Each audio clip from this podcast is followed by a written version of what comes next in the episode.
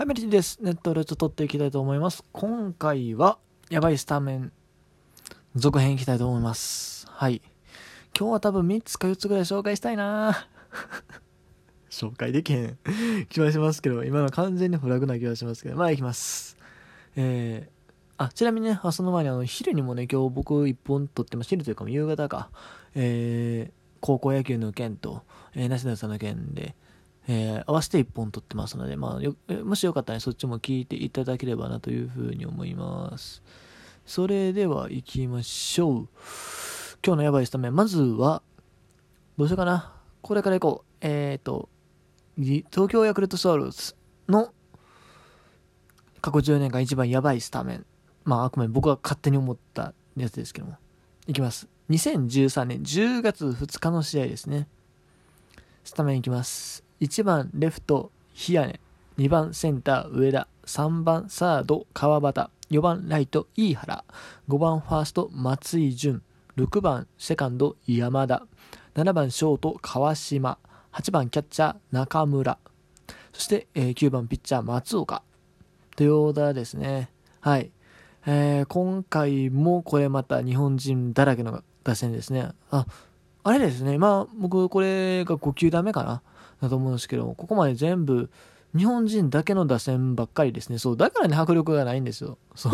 まあ別に外国人をね、オーダーに入れたら必ず迫力が出るってわけでもないんですけども、あの、まあやっぱり長距離砲っていうか、まあ長、長、強打、強、長打っていうのは結構外国人に頼る部分も大きいですから、まあ、長打というかホームランがね、パワーっていうところは、そうだから外国人が入ってると、まあ、そんなやばいスタメンにはならないんですけども、うん、やっぱり、このヤクルトは、ちょっと足りないですよね。もちろん、ね、山田テストが入ってたりとかしますけど、当時まだ2013年でそんなに力もつけてないし、いやとな何よりもね、やばいのは、この345ですよ。うん。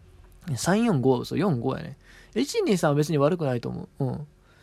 まあ、ヒアネ選手、もちろんね、あのー、まあ、そんなに打率も高くないですけども、一番いい年でも。まあ、でも別に一番バッターに座ってて不思議じゃないし、まあ、2番上田選手も同じですね。足は速い知人男性という感じで。で、えー、3番川端選手、これも別に問題ないと思うんですやっぱ4号がね、ちょっとね、物足りへんよな。飯原、松井潤。うん。飯原さんもね、別に本当にそんなにめちゃくちゃ打ってたわけでもないし、ホームランがそんなに多いバッターでもない。えーえー、そして松井潤選手はすでにもうね、えー、引退されてますけど、まあ、まあ、それは当たり前か、もう、だいぶ前の話やからな。まあ、そんなにプロでも成績残された選手ではなかったので、やっぱりこれ見るとちょっときついなと。ほんまね、あのヤクルトは大体バレンティンがいるんですよ。そう、バレンティンがおって、あと、そうです、まあ、バレンティンが離脱してたとしても畠山が4番座ってたりとかしてですね、そんなに見栄え悪くないんです。まあ、あと山田テストがね、えー、どんどん強力になっていきますから、後でね。そう、だからそんなにね、見栄えがめちゃくちゃ悪いっていうことはなかなかないんですよ。だから2015年とかも低迷してたけども、言うて山田テスト多ですみたいな。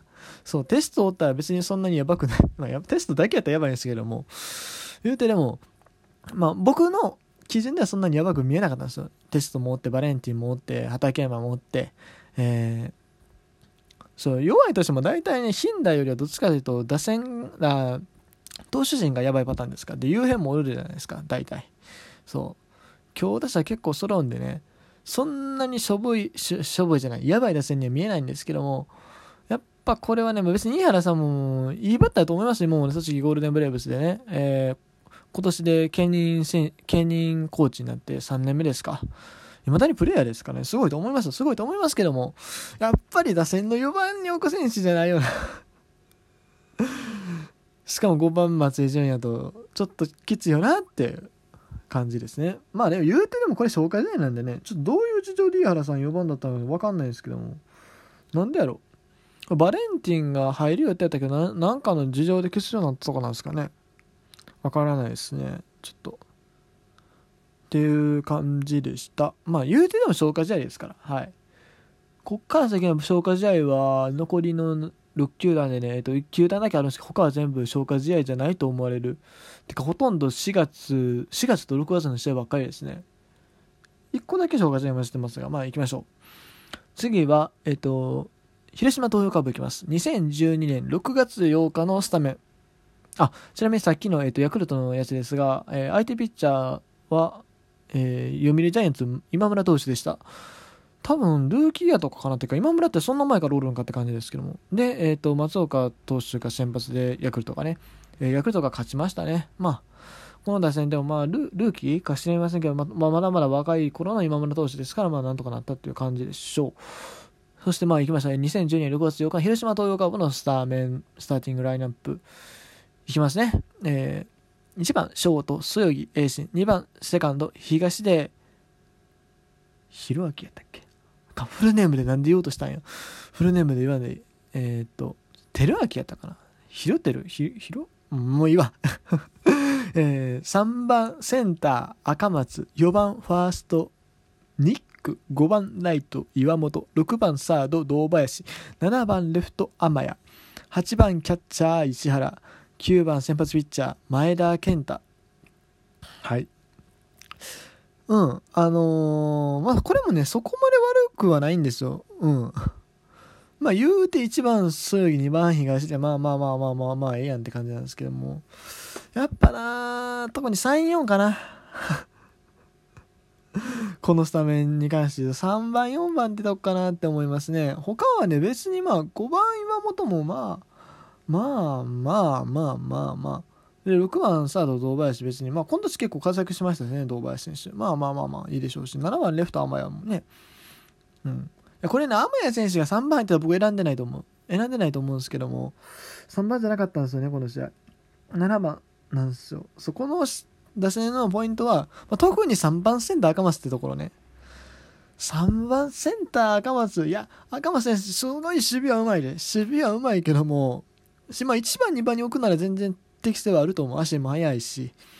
まあ、打率もまあまあ、あったんかなって感じだと思うんですけども。3番は違うやろ。3番は違うやろっていうね。そう、イメージとやっぱ合わないですよね。4番ニックっていうのはちょっとこの選手あんまり知らないですけども、そんなに活躍してなかった外国人選手だと思うんで。うん。いやでもね、これもね、やっぱね、カーブをね、選ぶの難しかったんです、本当に。いや、これもね、そんなにやばいってほどやばくないと思うんですけども、いや、マジで他がそんなになかった。うん。まあ、2016、7、8で3連覇してるわけじゃないですか。で、2019も別にそんなに悪ないし、てか4番聖夜がおっててか、もう打線の形が出来上がってたわけでしょ？あのー菊池とか持ってね。それ以前なんですよ。だから2015とかも割となんとかなってんすよ。だから田中、田中菊池丸ね、田中菊丸がおって、2014とかもまあ丸菊おるし、2013も丸菊が並んおったし、あとは、え、エルドレッドがいたんですよ。エルドレッドがおったから4番の大砲っていうところはなんとかおったんですよ。キラもおったし、そんなに見栄え悪くない打線が組めるんですよ。見栄え悪くないっていうかそう。うん。組める組めてたんですけども2012がちょっとしんどかったから2011までは4番に栗原っていうね選手がいて、えー、よかったしまあそその後もいたんですけども2012年のほんまに4月でちょっと離脱しちゃったんですね、まあ、そこからも極度の不振に陥ってしまったんですけど栗原選手が。あそう。だからそのちょうど間の時期やったんですエルドレッドが来るまでにちょっと時間があって確か。それで見つけ出したのはこの打線でした。うん。あそんなにやばくはないけどね。やばさはそんなにないですけどね。あでもこれね、あとはあれかな、対戦相手のピッチャーかな。相手のピッチャーがね、ちょうど全盛期やったんですよね。ホークスの大隣。それによく3番赤松で立ち向かったなと いうね。うん。まあ、エース同士の投げ合いやからね。っていうのはあるんで、まあ、守備を固めに行って3番赤松っていうのもあったんかもしれないですけども。うーん、でもちょっと見てきついな。やばいなと思いますね。でも言うてこの人引き分けてますね。はい。で今日おそらくラストになると思うのは、えっ、ー、と、2015年6月3日の東北楽天イーグルスのスタメンです。東北楽天ゴールデンイーグルスのスタメンです。えー、1番ライト松井和夫、2番センター牧田、3番セカンド藤田、4番ショート後藤光隆、5番レフト中川、6番ファースト石峰7番サード西田8番キャッチャー島9番ピッチャー美馬はいえー、先に言うところこの試合は勝ってます。相手のピッチャーはスワローズに移籍した、えー、荒垣渚投手でした。うん。まあ勝ってるしね、まあ別にいいんですけども、この打線のやばいの、まあもういつもそうです。いつもそうなんですけども、やっぱり3、4、5ですよね。3、4、5もやし、あとまあ守備かな。守備面もちょっといろいろあれかなと思ってて。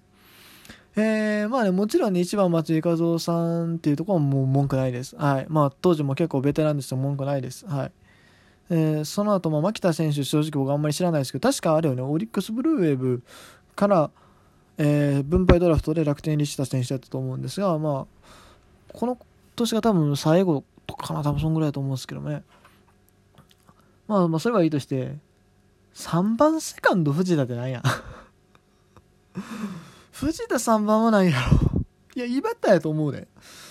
うん、もちろんまあ守備が高く評価されるイメージ選手ではあるけども、まあ打者としてもそれに打率残してはいるけども、3番で起用するとちょっとしんどいなって思う。うん、2番はわかるけどね、3番、3番か、おーって感じ。そして、えー、この二遊間で3、4番形成してるんですよ。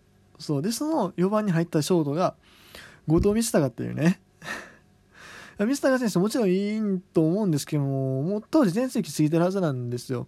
あの、オリックスで複数年契約を結んでたんやけども、ちょっともう、割に合わないっていうのもあって、で、まあ、あと楽天も、まあ、東北の出身の選手が欲しいということでね、移籍して、えー、ショート、ショート守ってたんですね。そもそもどっちかで後藤見高でセカンドのイメージが強い選手だと思うんですけども、もう結構ベテランになってたのにショートで起用されて4番を張るっていう。